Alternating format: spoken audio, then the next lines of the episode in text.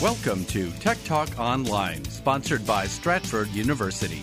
You can listen to Tech Talk live Saturday mornings from 9 till 10. Find us online at federalnewsradio.com or hear us on the radio in the Washington, D.C. area on the following frequencies 1500 AM and 1039 FM HD2. We thank you for listening to Tech Talk Radio. Interfacing complete. Please stand by. Now downloading Tech Talk Radio with Dr. Richard Shurtz and Jim Russ. Tech Talk Radio, it's technology you can understand. And now, here are Dr. Richard Shurtz and Jim Russ. Welcome to Tech Talk Radio. We are in the virtual faculty lounge at Stratford University talking technology. I'm Dr. Richard Shurtz. And I'm Jim Russ. Coming up on today's show, we're going to talk about some of the emerging tech trends for this year. Next generation Wi Fi is on the way. We'll have an update on the Apple battery replacement program.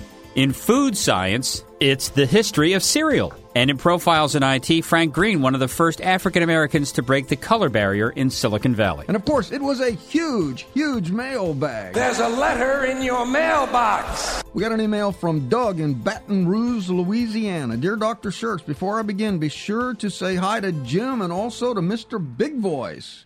Hi. If you can get his attention. uh, he's Doug. He's already gone. That's he's right. out in the parking lot smoking again. Back in the days, the old days, the hard drives were very expensive and only in the megabyte size. And then, and hard drive recording platters turned at low speeds, and they were relatively reliable. However, things changed. Magnetic surfaces changed, sectors changed, the way we did it changed. All the hard drives changed, and uh, and now we have cloud storage.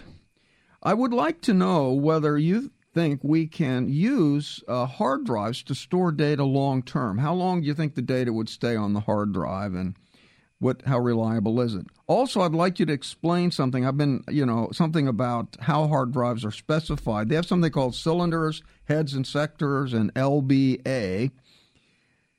And I took a uh, hard drive apart, and um, it and what I found inside of the hard drive did not really agree with those specifications, so I'm a little bit confused. Uh, uh, we really enjoy the show out here, and uh, it remains consistently great. Thanks, Doug in Baton Rouge, Louisiana. Got him fooled. That's right. We just well, you know, we we, We only, try our best. We only have to fool them an hour a week. There See, you that's, go. That's it. So it's not twenty four seven. It's only an hour a week.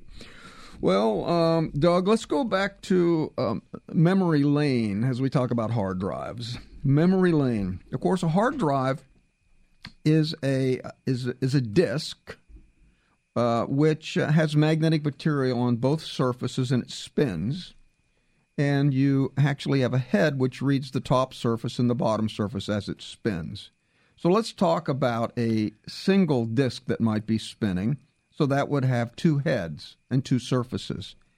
And there is a cylinder. Uh, there's a uh, the heads if they're at any one particular location from the center, as the disk spins, those heads will traverse a circle, and that circle, as it's defined, is called the cylinder. At, along each of the circles, they break it up into arcs or different portions of the circle. They break up into what they call segments, and so you can specify the location on the hard drive by simply specifying the radius of the circle, which is called the cylinder, what the sector location on the cylinder, and whether you're operating with head one or head two. Now, actually, when they started building these hard drives, they started just stacking up the heads cause, because the way to build up the capacity of the hard drive was to stack more and more platins on top of each other. So you'd have multiple spinning disks and multiple heads as they would build up. Now, over time, the magnetic storage density got higher, so they could store more on each platen, and they could actually have fewer fewer platins and fewer heads. So when you actually specified the location of a particular memory location on a hard drive, you'd specify the cylinder because if you'd have a, a bunch of platins stacked up and you were out at a particular radius that had been that you had defined when the head was at a certain location and the disk would spin, if all the heads were at that same location and you'd stack all those circles on top of each other, it would it would form a cylinder. That's why it was called a cylinder. Now, in the beginning, in the beginning, we're still in memory lane. the disk controller was separate from the hard drive, and so you really had to give extreme detailed information about the physical storage mechanisms on the hard drive for the controller to control it. Then they got the great idea. They said, well, why don't we just put the drive controller into the hard drive? And so they came out with a new standard called IDE, Integrated Drive Electronics. So the IDE drives had had everything built into it. And then over time, what happened? The um, the vendors decided that they would just arbitrarily determine. They would just arbitrarily say that this disc has so many cylinders, so so many heads, so many sectors, and they would just give a specification that the computer would then use to access the hard drive. And then the internal hard drive controller would then translate that into whatever the actual physical characteristic was. And as the density of magnetic material increased, the vendors started having fewer and fewer uh, fewer and fewer disks. And so then the external specifications actually didn't match the internal specifications. So that's why you might have had a hard drive that said it had six heads. You take it apart and you only find three heads but it actually acted like it has six heads when mm-hmm. it talked to the computer. Then they finally went to a new system where instead of actually locating it on the hard drive using the cylinder, the head, and the um, and the sector, they went to basically logical block addressing (LBA), where where you just basically every little section that you store on, every little sector you store on is a logical block, and the logical blocks are just numbered LBA 0, LBA 1, LBA 2, and so on. And so they switched over to the LBA assignment. And then at that point, it just doesn't matter what, what head you're on, what cylinder you're on. You just let the internal drive electronics figure out where to locate that, that logical block address. And so they went to LBAs. So that's the that's sort of the evolution of these uh, of these hard drives. Now, as far as how long you can you can actually store information on a hard drive, uh, the standard hard drive warranty is five years. Okay, so that kind of gives you a hint. Uh, and I'd say you could safely store material on a hard drive like six to eight years, eight to nine years. Now, if you disconnect the hard drive from the computer so it's not spinning. So you're not going to be damaging the magnetic material. You could you could sit and you could you could store the hard drive and you wouldn't have any damage to the heart to the magnetic material. But the danger is that the the bearings may freeze up because it's it can't spin. So if it sits there and doesn't doesn't move for a long time the hard drive may spin up. So if you're going to store the hard drive in a dormant state it makes sense, you know, every year or so just to spin it up so it doesn't um, so it doesn't uh, so it doesn't freeze up. The bearings right. could freeze, the motor could freeze. It's just like if you got a car and you're storing it in the garage every you year. You got to turn it on every, year. You, every year you want you want to turn it on. You also want to keep the temperature between 50 and 110 degrees in in a, in a safe zone because these you know if you start getting outside of those zones, it, it may damage the the bearings. So I, I don't know that it's really can viewed as permanent, but but you can certainly store it for a long time. Now, but also remember, if you're storing critical data on a hard drive, and it's only on one hard drive, you really don't have a backup because that's it's only on one place. So mm-hmm. if you're, if you're going, if you've got critical data you want to store, I recommend you back it up on two drives and okay. then you and then you maintain those drives at the same time. Okay. Okay, there you go. Good question. There's a little memory lane for you. we got an email from Twee in Ohio. Uh oh. Oh, yeah, it's this is it's another another one of those Ohio gang. Dear Doc and Jim, I use Facebook quite a bit. And my friends make so many posts that sometimes they just become annoying, especially when they're on vacation. Mm-hmm. Is there any way I could temporarily block someone posts until they cool down? Love the podcast here in Ohio. Twee.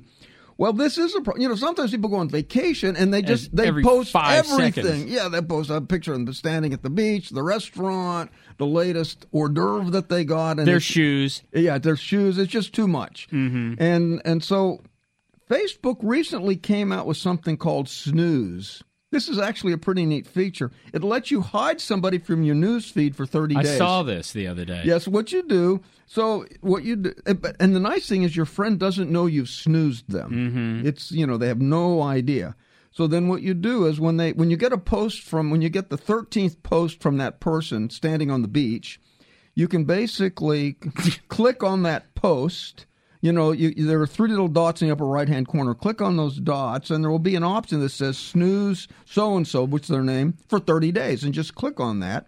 That post will vanish, and you won't see that person for 30 days. Can you unsnooze them before Yes, the 30 can. days is Yeah? You, you can go. You can go to their profile, and then you can clap on the snoozed settings, and you can unsnooze them. Okay. You're also notified just before the 30 days are up, and you could decide either to let the snooze expire or you could extend So it. if they're on sabbatical for more than a month, you might want to snooze them for a while. You could snooze them again, and they, they have no idea that you're doing it. So that was a very nice, uh, very nice email, Twee, and I'm glad that you're taking care of your friends and not, you know, not making them mad at you Right, by, by just by just you know unfriending, Unfriending them. Yeah, because they can figure that one out. and they may not friend you again. That's right. So you're much better off to snooze them. We got an email from Helen in Maryland. Dear Tech Talk, I've always wanted to know how to buy a surge protector.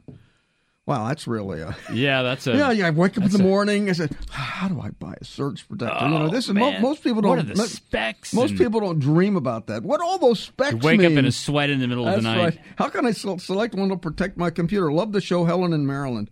Well, Helen, surge protectors are actually pretty important if you've got some delicate electronics hooked to your uh, hook, hooked to the plug at home. Because if you'd get, say, a lightning a surge, Yeah.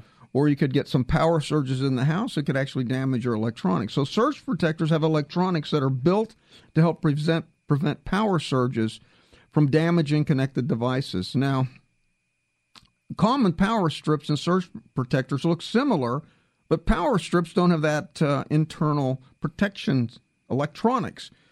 Surge protector is a little bit more expensive. For example, you might buy $20 for a surge protector while a similar looking power strip would only be $10. Okay, when shopping for a surge protector, make certain to look for the word surge protection or protection or suppression.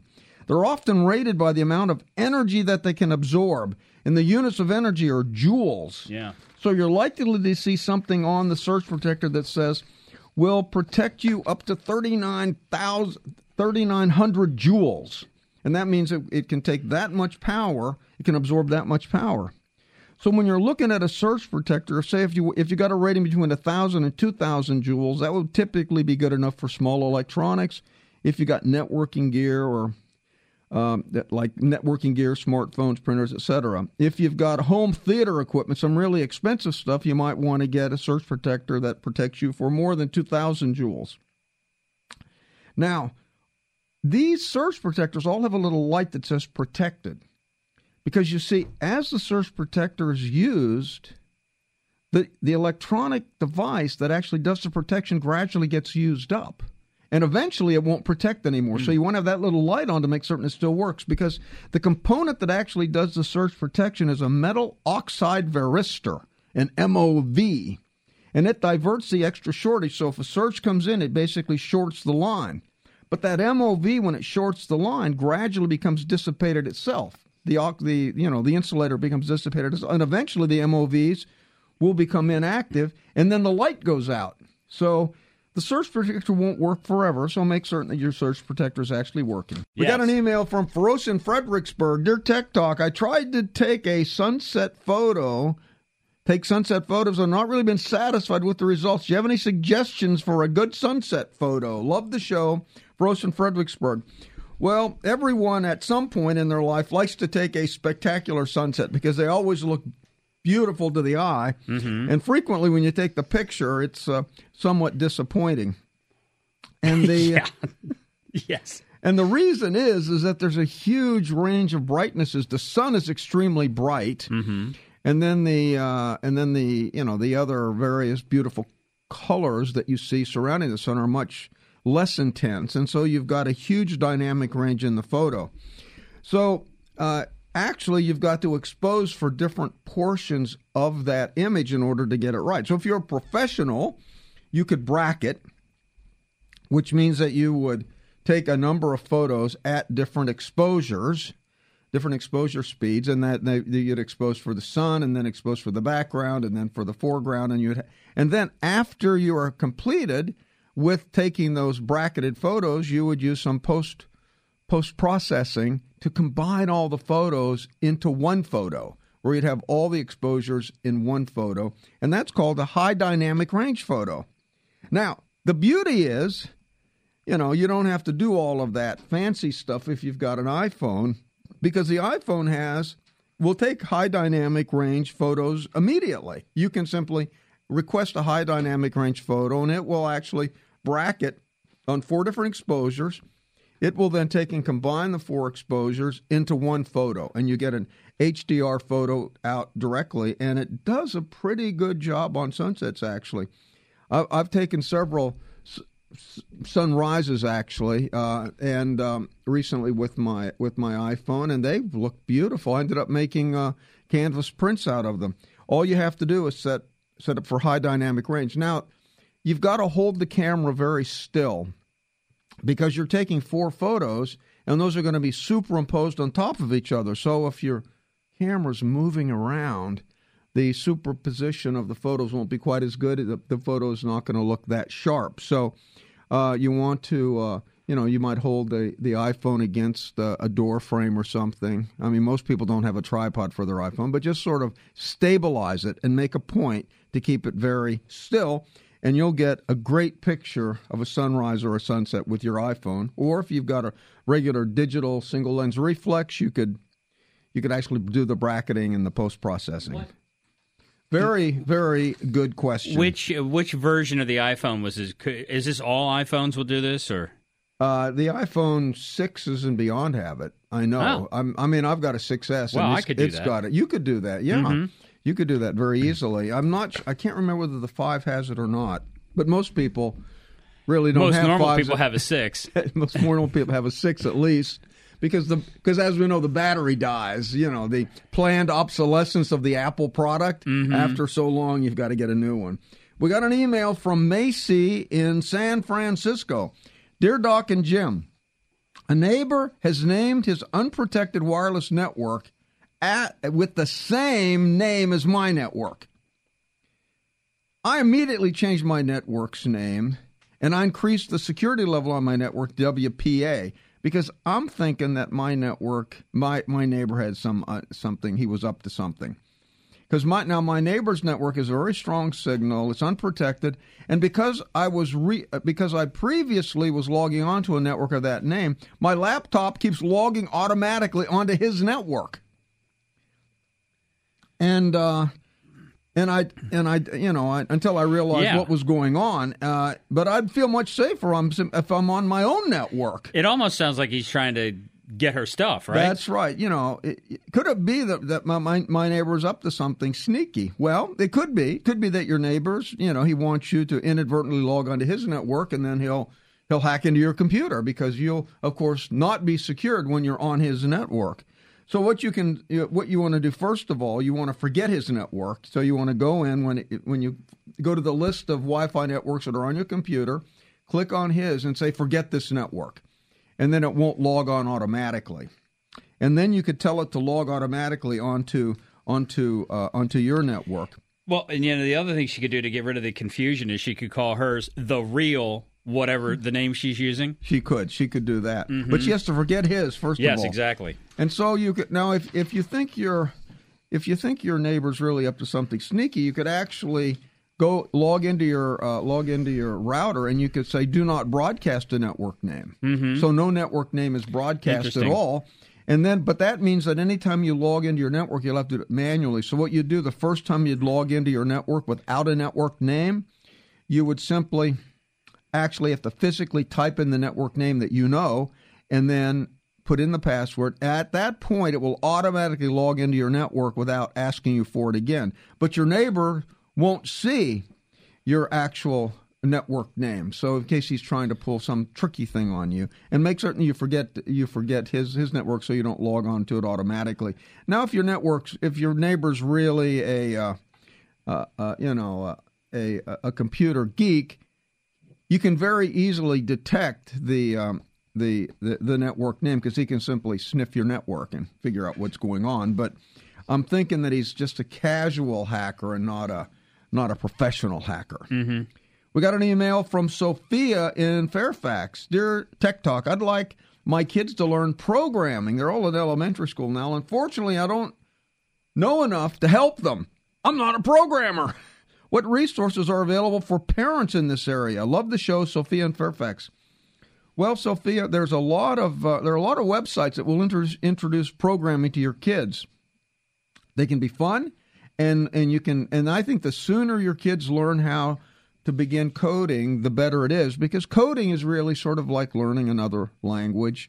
It's not really that complicated, and if you become familiar with it at a young age, you'll you'll be adept with it later on. So I think the sooner the better. So here here are uh, four sites that I think are pretty good. Here are programming tutorials from Made with Code by Google. Programming tutorials by Made with Code from Made with Code by Google. Google's Made with Code was a project whose mission was to encourage girls to pursue careers in computer science, and so they made programming fun Uh, in that site. So this is, but this site's really good for both boys and girls. Just not girls.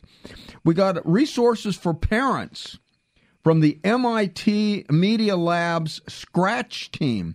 Scratch is one of the most popular coding tools for kids. It's designed to help students with little or no coding experience. The software lets students create animations and stories with building blocks that mimic the structure of computer code. Luckily, the team behind made made the software easy for beginners, so you can see program flow and program logic without getting too hung up in program syntax. Then there's Tynker's Hour of Code Free Activities. T Y N K E R S. Tynker's a fun, intuitive site for of games that makes it easy for kids to learn to implement basic computational thinking and programming skills. Then we've got lessons and tutorials from code.org. Code.org was launched in 2013 to advocate for wider access to computer science learning in schools and for especially for underrepresented students of color. Then we have computer lessons from the Khan Academy. The Khan Academy self paced courses introduce a number of fascinating code concepts to kids from learning the basics of computer programming and animation to more complex computer science subjects. These are a perfect way to jump off. Uh, you know, jump off for the curious student who wants to learn code. So, those are really good resources on the web, and I would strongly encourage you to get your kids working with them. Actually, Sophia, you could even work with them and learn a little code yourself. You may be able to pick up some money as a part time programmer mm-hmm. there at home. We got an email from Wendy in Fairfax. Dear, uh, dear Tech Talk, I'm considering taking an online class and was wondering whether distance education is effective as traditional classroom delivery. You know, I'm kind of a kind of a traditional person going to class, but this online thing seems so convenient. Enjoy the show, uh, Wendy in Fairfax. Well, Wendy, that was a good question. We offer both on ground and online classes at Stratford. And a, an online class, contrary to popular opinion, is actually more difficult because you've it's got to be self-paced. You have to have discipline, and and you've got to do you know a fair amount of homework. You got to post your homework. There's a, a lot of threaded discussion where you basically can do critical thinking online as you discuss different topics with the uh, students. You can also do group work online. And many of the classes with the group work, especially with Adobe Connect, they simulates almost like a class. Your group gets together, you can see each other, you can talk. And so if you are disciplined, if you can meet deadlines, an online class is an excellent way to go. Now, what you're missing is the face to face interaction. And some people, especially younger students, need that face to face interaction as they're growing up. That's why, say, going to college and getting your first college degree no. purely online may not be good because you miss all the socialization. Right, exactly. But if you're if you're a working professional, you've got all the socialization. You just want to learn the material. An online class is really quite a good option. Listen, we love your emails. You can email us at Tech Talk at stratford.edu. And we'll get back to you at the, you know, at the next show, or maybe I'll email you immediately if it's an emergency. A tech emergency. That's right. It's Saturday morning, and you're listening to Tech Talk Radio. You can hear us here in Washington, D.C. on Federal News Radio, 1500 AM, 1035 FM HD2, 1039 FM HD2. Find us on the web at stratford.edu, where you can listen to all of our past programs, and also at federalnewsradio.com. Watch us do the show live here every Saturday morning by downloading the Periscope app to your device and following us at WFED Tech Talk. If it's technology, it's Tech Talk Radio. IT trends, software, the internet, and IT careers. More of Tech Talk Radio, presented by Stratford University, coming up in a moment.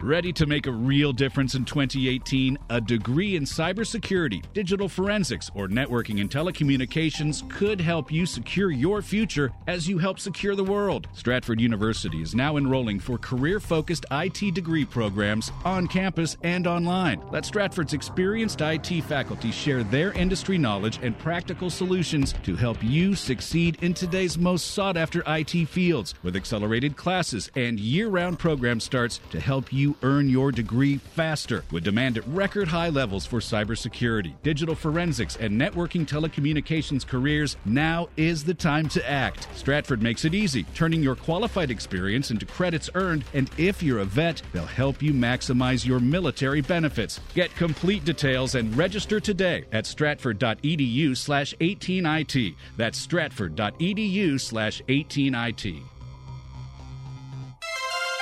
If it's technology, it's Tech Talk Radio. IT trends, software, the internet, and IT careers. Here's Dr. Richard Shurtz of Stratford University with Tech Talk Radio. Welcome to Tech Talk Radio. We are in the virtual faculty lounge at Stratford University talking technology. And now it is time for Profiles in IT. Yes, today we're going to feature Dr. Frank S. Green Jr.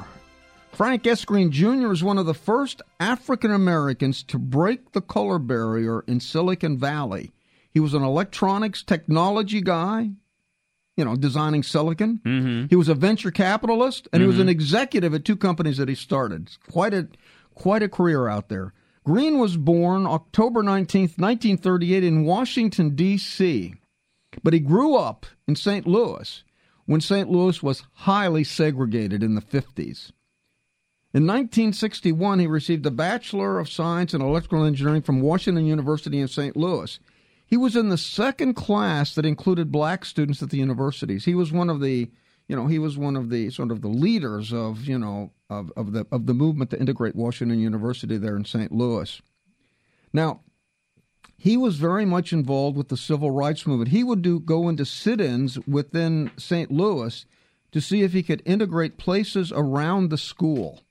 While he was going to school, he was trying to, you know, they they had a lot of kids there. They wanted who were now African American as well as other races. So he wanted to integrate the the places around the school. One time, Green and his friends went to a pizza joint, and they decided, okay, we're going to go in there. We're going to sit down and you know, and and order pizza. And the owner of the pizza joint let them in, invited them in. They sat down. They didn't expect that. And then when they sat down, Uh-huh. they didn't have enough money on them to order a pizza. Oops. so he said from that day forward, he said he would always be prepared when opportunity came along. Because he said, here's a case, we had an opportunity and we weren't prepared. In 1962, he received a Master of Science from, the, from Purdue University. Green was one of the first black cadets to make it through the four year U.S. Air Force ROTC program. And he graduated at 61. That's when he, while he was actually at um, Washington University, was in the uh, ROTC program. Graduated in 1961. They let him finish his master's degree at Purdue, and then he became an Air Force captain. Now, he served in the U.S. Air Force as an electronics officer for four years. During that time, he helped develop high performance computers for the NSA. So he's already moving into the, into the uh, high tech computer arena. In 1965, he started as a test engineer at Fairchild Semiconductor. Then he moved to the research and development section where they were designing chips. And if, and if you remember, Fairchild was at the forefront of chip design. This was before Intel was established. And some of the core technologies in chip design were developed at Intel. He worked on the development of a high speed memory chip. It was the fastest memory chip at the time. He held one of the key patents that allowed Fairchild Semiconductor to be a leader in the field. In 1970, he received his PhD from Santa Clara University. Then he started founding his companies. He, he did all of his work in um, you know chip design, and then he decided to start his own company. In 1971, He he he founded and was CEO of the Technology Development Corporation, a computer software and technical services company. At the same time he was CEO of this company, he served as assistant chairman of the electrical engineering department at Stanford. And, he's, and he remained at the Stanford job until 1975, and then he just went back and was full time working at the uh, as CEO of Technology Development Corporation. He built that company up until it was uh, over 300 employees with over 30 million in revenue and in 1985 he took TDC public. He TDC was listed by Black Enterprise as one of the top 100 um, companies, black black black black owned companies in the in the country. In 1985, after they sold a substantial amount of equity interest to Penn Central, Green launched a second company called Zero One Systems this was kind of a spin off of TDC, and Zero One Systems was set up to sell large scale scientific computer systems to the government market. Zero One reached $15 million in annual revenue within two years, and he sold it to Sterling Software in 1987. Now, Green remained with as group president until 1989, and then he moved on. In 1993, he served as the founding partner of the New Vista Capital Funds, a venture capital fund that focused on minority and women owned businesses. Green also launched the Go Positive Foundation, which offered scholarship programs with core positive values for high school and college students. Green was inducted into the Silicon Valley Hall of Fame in 2001 and was awarded the Santa Clara University's Distinguished Engineering Alumni Award in 1993. He was an enthusiastic skier, a squash player, and he loved contemporary music, especially the contemporary music that his son played. His son was actually a musician. Mr. Green passed away on December 26th, 2009. I, I, I didn't really get this. He also taught at uh, at five different universities. Really? He set up a scholarship program for minority students. His passion, his passion was to use education as a way to change the lives of, of, of, students, particularly minority students. This is a man who had a purpose, and he was made great contributions in Silicon Valley, and he was missed when he died unexpectedly at age 71.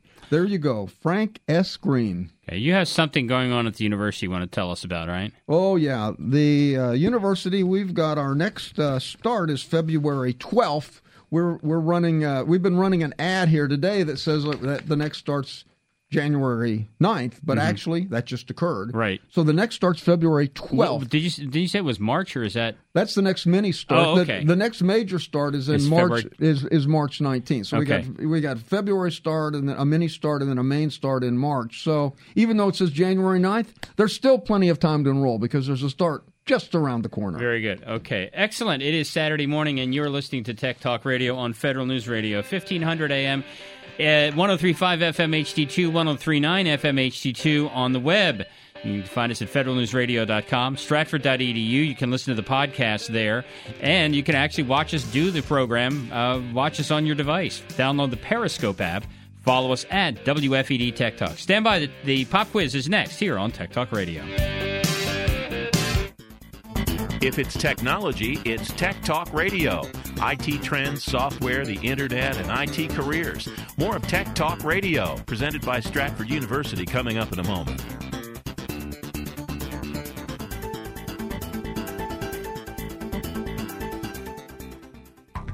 Ready to make a real difference in 2018? A degree in cybersecurity, digital forensics, or networking and telecommunications could help you secure your future as you help secure the world. Stratford University is now enrolling for career focused IT degree programs on campus and online. Let Stratford's experienced IT faculty share their industry knowledge and practical solutions to help you succeed in today's most sought after IT fields with accelerated classes and year round program starts to help you earn your degree faster. With demand at record high levels for cybersecurity, digital forensics, and networking telecommunications careers, now is the time to act. Stratford makes it easy, turning your qualified experience into credits earned, and if you're a vet, they'll help you maximize your military benefits. Get complete details and register today at stratford.edu slash 18IT. That's stratford.edu slash 18IT.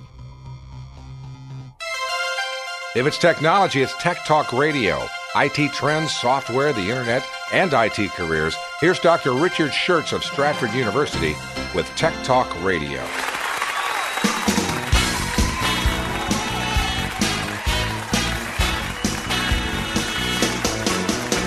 Live from Washington, it's the Stratford University Pop Quiz with Andrew Mitchell, security guard at the front desk, featuring Mr. Big Voice, with musical guest, the Stratford University Junkyard Band, and your host, Jim Russ. Thanks. Good morning and happy Easter weekend. It is time to play the pop quiz here on Tech Talk Radio. We just finished talking about Frank Green, one of the first African Americans to break the color barrier in Silicon Valley. Today's question is very simple Where was Frank Green born? If you know the answer to today's question, please put down your Easter eggs, pick up the phone, and call us now. Dialing from west of the Rockies, it's 877 936 9333.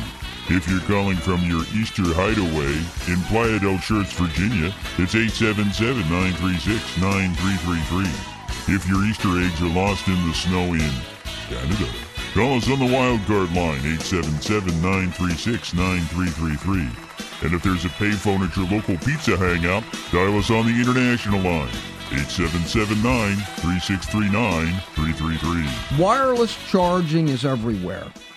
You see, the uh, the Android devices use the um, Qi wireless standard. Mm-hmm. That's called that's QI, and it's pronounced Qi. The Qi wireless standard, and you know it was nobody paid much attention to it. But then the iPhone also supported the Qi wireless standard. So now it's both Android and iPhone. So the Qi wireless standard is going to dominate everywhere. So once the standard was really set there are all kinds of wireless charging devices everywhere. So that is one trend that you can see all over the computer electronics show. Also, the all-in-one voice assistant has arrived big time. Remember last year, Amazon's Echo, they had Amazon, they had um, Alexa built into all these devices. This year was Google's turn to be built into devices. So Google has all of their voice assistants built into all kinds of devices like uh, Lenovo devices, LG devices, Sony devices. You got smart displays. You can have cooking recipes, all sorts of stuff. So now you've got the big competition between Google and Amazon on the all in one voice assistants, and that integration is just everywhere. Virtual reality, it looks like it's ready for prime time. It's looking pretty good. Virtual reality headsets are back at the Computer Electronics Show, and this and they're just a lot better. HTC showed off its Vive Pro. It's an upgraded version of their first VR headset. Google and Lenovo are releasing a standalone VR headset powered by Google Daydream VR platform. So that is so if you if you want to buy a virtual reality headset, this is probably the time to do it. They've finally gone prime time. Now, you guys that just bought your 4K TV, you're so proud that you got the latest and greatest. Well, now it's outdated. Now there's 8K. Of course. So the, so the 8K TVs was or their LG showed off an 8K concept television. It's 88 inches wide.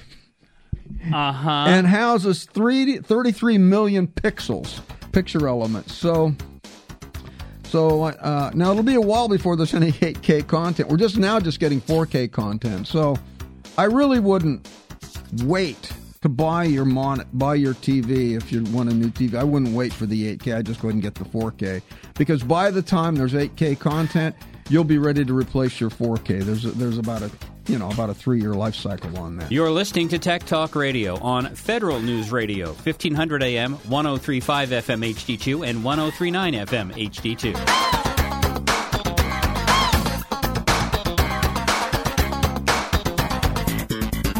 If it's technology, it's Tech Talk Radio. IT trends, software, the internet, and IT careers. More of Tech Talk Radio, presented by Stratford University, coming up in a moment.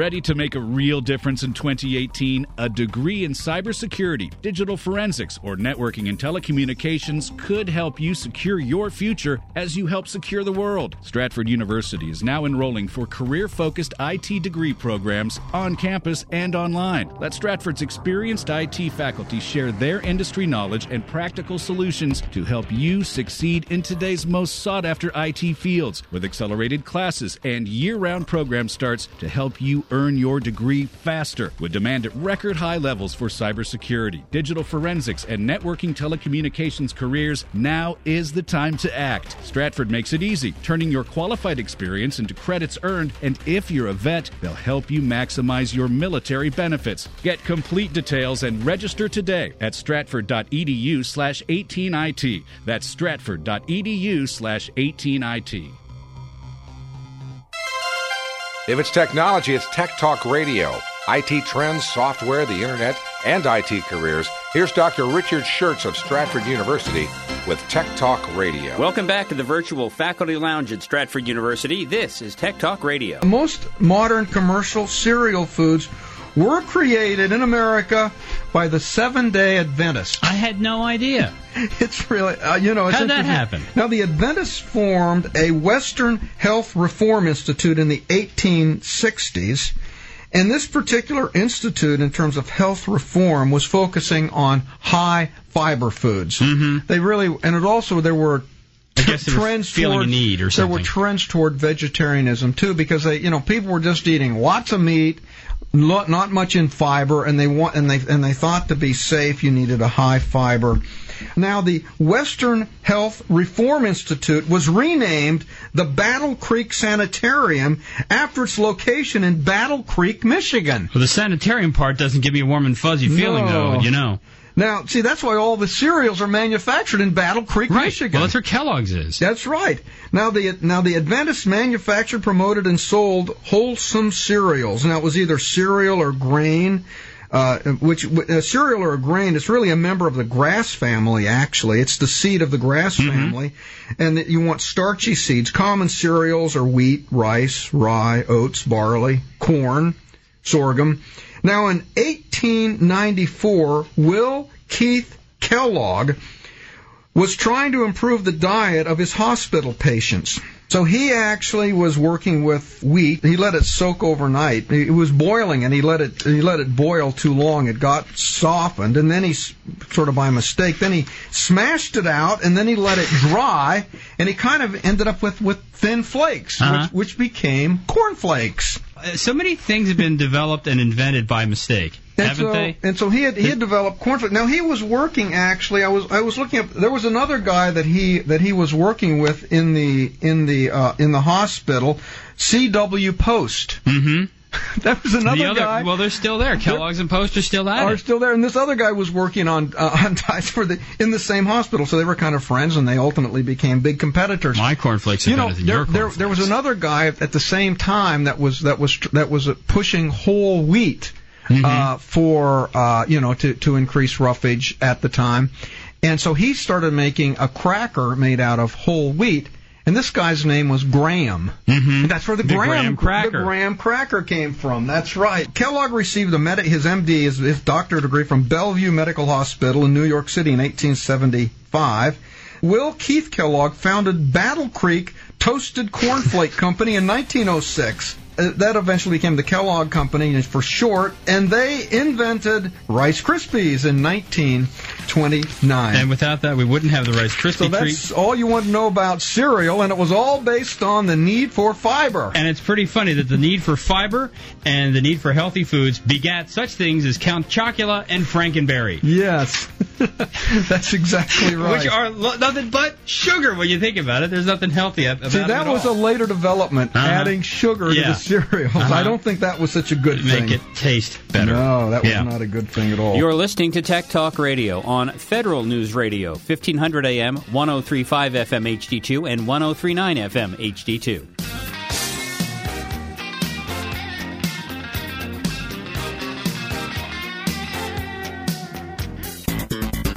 If it's technology, it's Tech Talk Radio.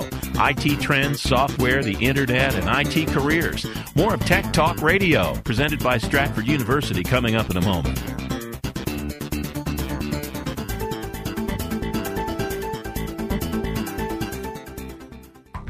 Ready to make a real difference in 2018? A degree in cybersecurity, digital forensics, or networking and telecommunications could help you secure your future as you help secure the world. Stratford University is now enrolling for career focused IT degree programs on campus and online. Let Stratford's experienced IT faculty share their industry knowledge and practical solutions to help you succeed in today's most sought after IT fields with accelerated classes and year round program starts to help you earn your degree faster with demand at record high levels for cybersecurity, digital forensics, and networking telecommunications careers. Now is the time to act. Stratford makes it easy, turning your qualified experience into credits earned, and if you're a vet, they'll help you maximize your military benefits. Get complete details and register today at stratford.edu slash 18IT. That's stratford.edu slash 18IT.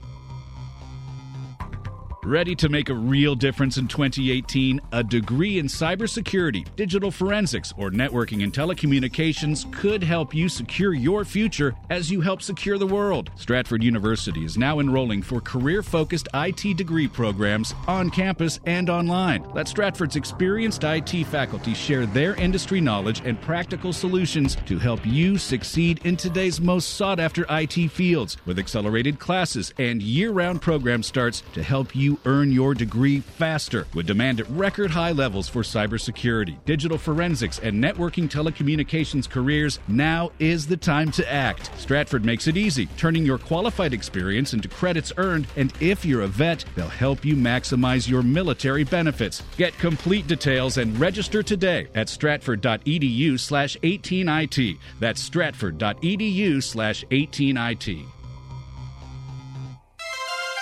If it's technology, it's Tech Talk Radio.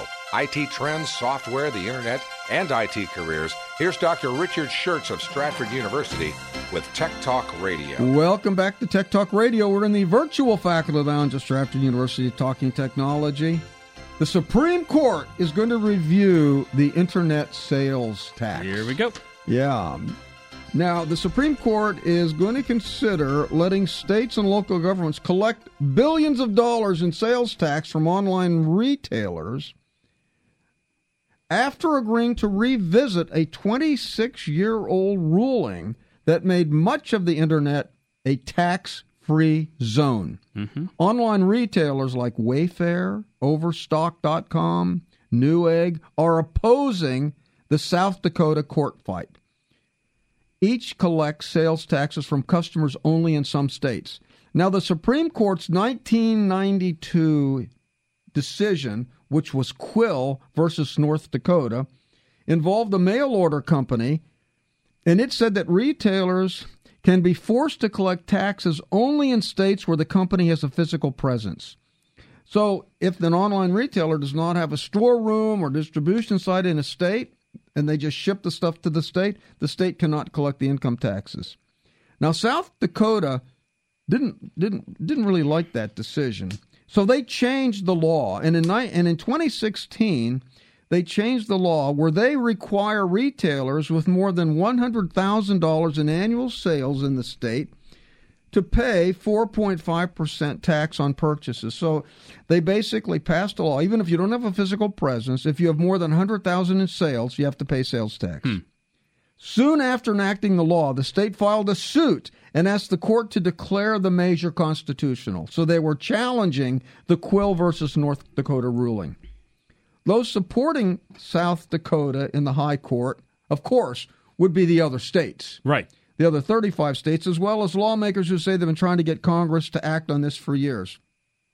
Actually, Amazon backs a, a nationwide approach because um, they're already they already collect sales tax from all the states because they have a physical presence in almost every state because of their distribution centers. I mean, 15 years ago or so, they, they didn't have a physical presence, so they they didn't pay sales tax uh, in all the states, but now they do, and they just as soon have a uniform system. Mm-hmm. So everybody's watching this because they're trying to level the playing field between the online retailers that are just, you know, eating the lunch right. of the brick and mortars. Yep. Yep. The next generation Wi Fi is finally coming. Finally. The Wi Fi Alliance said in a statement that you know the, they did this at, at, the opening of the of the Consumer Electronics Show that the new generation of Wi-Fi protected access access encryption is here. It's called WPA3, and it would harden the connection between the user devices and the Wi-Fi routers. The current standard WPA2 has been around for almost 15 years. You know, it's it's amazing it's been yeah. around that long, 15 years, and it's been remarkably robust until the discovery of KRACK. K R A C K, the, the KRACK vulnerability back in October, which basically uh, allows people to use key replacement techniques to sort of um, get multiple copies of the key and then uh, multiple copies of the of the encrypted code, and then they can actually calculate the key. It's a it's a um, it's a it's a vulnerability in the handshake um, uh, in in in the in the four step handshake that that WPA two had. So the alliance disclosed they they didn't disclose the full technical specifics, but they said it will protect against KRACK by default. It'll also be easier to set up devices, screenless devices like smartwatches, connected home systems, smart thermostats, and refrigerators. So you, you it's easier to basically you know encode the password. Uh, it will also um, help. Uh, it'll even protect users who choose simple passwords that passwords that are easier that are easy to guess by by making it more complicated by the time it uh, encrypts it. Now, finally, it's going to make it harder for you to snoop on these public Wi-Fi hotspots. You know, the, like if, right now with WPA2, if you log on at uh, say Starbucks and you don't use a, uh, a VPN, people can people can sniff what you do. They can get your passwords and everything. What they're doing now is with the new standard WPA3, it's going to set up an encrypted data channel for each individual user on an open network. So that sort of vulnerability will go away. That's really a big development. So the problem is, in order to implement WPA3, you're going to have to get a new Wi-Fi router. Lovely. You know, so it's going to be it's going to give the vendors more opportunity to sell you lots of equipment. Hundreds of smartphones are spying on you. Okay. I thought something was watching me. I know. The New York Times reported late December that hundreds of apps have been found snooping on their users with the built in microphone on smartphones. Mm. Specifically, these apps are listening for TV show broadcasts, commercials, even movies that you watch in a theater. They amass information on the kinds of things you like to watch. The third party software company called Alphonso has embedded their software into many apps uh, that many apps that are available for free. And of course, Alphonso pays the app developer every time their Alphonso software is downloaded. It's all about advertising. Yeah. Marketing firms want to know who watches certain TV shows, who watches certain movies, who wants to do this and that. And the purpose is to make you buy more stuff and to make the data that they collect very valuable. But people don't like this because this data is being collected on you. You don't even know it. it. The app, you you might even think your phone. No, the app is not even open, but it's still collecting data. Because what? on the position, you know, you can in the configuration, you can say make the microphone available right. only when the app is open or anytime. Uh huh. And what they're doing is they're letting the microphone be open anytime. Oh, wow. even when the app's not open. Now you can actually go in and you can uh, and you can you can deal with this. A, if you've got apps that you don't use or don't want, just uninstall them. Just mm-hmm. get rid of them. Mm-hmm. You can also keep an eye on your permissions. You know, there's a privacy section, and you can look at who has the right to connect to your microphone, and you can actually turn off microphone rights. I'd also turn off camera rights you might want to turn off rights to your contacts. I mean, these got these apps want to want to get as control of as much data as they can, and if there's no reason for, for them to have your microphone, your camera, your contacts, just just turn all of those off. Very Orwellian, is it not? It's very, and it's it actually is it actually is is a bit of a problem. It's, It's frightening, you know, uh, uh, like Google Maps. If I look up an address on Google Maps on a, a PC and then I go to my phone, that that that information is on my phone. It's it's on the It's- phone, and yeah. they and they and the thing is, they can link all of this stuff together. They can link it back to your search account, so they'll ultimately tie it back to you. And they've got a very detailed profile of everything you do. Mm-hmm. I mean, you know, even the uh, even the navigation apps, you know, there's there's GPS data. Yeah. So do you want apps to have access to Jeep? So they know exactly where you've been. They know what movies you watch. They know everything. So Nope.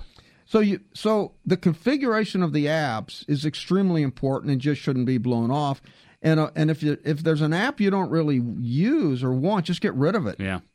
Let's talk about the Apple battery replacement program. Okay. Okay, there was a huge controversy when it was discovered that Apple, when they would do operation system updates, they would slow down older phones. Right. Now, and so people would have a phone, and all of a sudden it would, it would be slower and slower and slower and slower. And they were actually slowing down the phone. And then, of course, when your phone is so slow, you just want to upgrade to, a, to you know to a new version. That and so people were extremely upset. And what Apple said, they said, "Look, we're just trying to take care of our customers because as the battery degrades, uh, it will actually discharge faster. So instead of your battery lasting, say, eight hours, it will only last three hours. Mm-hmm. So what they do, instead of giving you the choice of having maximum performance for three hours, they give you 50% performance for six hours. So they cut down the performance, they cut down the, the CPU speed, they, they, they cut down all the performance uh, factors in the phone so that the battery would last longer. But they but they didn't give the uh, you know the user the opportunity for that, and you know many times it, people just don't like a slow phone. Yeah, they, sure. they would rather have a short battery life than a slow phone. Well, Apple received a huge backlash. They're actually class action lawsuits I'm not against surprised. them. It, it it was felt that they did really did not have the best interest of the consumer at mo- at heart, and because obviously they just want you to upgrade the phone. So Apple came out with a battery replacement program, which is pretty good. They'll replace any battery for twenty nine dollars. Mm-hmm. That's not bad. No, it's I mean that you know that's a lot cheaper. But you're going to wind up. You're going to have. You're not. You, you- can you just go to the Apple Store and get it done, or you you go to the Apple you store, make and an get it done. appointment and they can do it right there? You get an appointment, you can do it right there. They they made this offer available. It was so huge demand. They just they were over their stores were overrun. They ran out of batteries. Of course they. And so that and so now, you know, if you've got a 6S but what they're now saying is that you can't get your like your 6S battery replaced until March or April. Okay. They initially said we'll replace the battery uh, until the end of January, but then they couldn't meet the demand. So now they said they'll that you can the battery replacement op, uh, uh, offer is available till the end of 2018. So there's plenty of time to replace the battery. So I'm telling you, take your phone in, even if the battery is passes the test, they'll still replace it for twenty nine dollars. But you may have to leave your phone there for a couple days. Thanks for joining us this week for Tech Talk Radio, heard every Saturday at 9 on Federal News Radio, 1500 AM, 1035 FM HD2, and 1039 FM HD2, and on the web at federalnewsradio.com. Learn more about us and hear all of our past programs by going to stratford.edu, scroll to the bottom of the page, and click on the Tech Talk icon. You can watch us do the show live every Saturday by downloading the Periscope app to your device and following us at WFED Tech Talk. Tech Talk is a production of Stratford University and Dr. Richard Shurtz.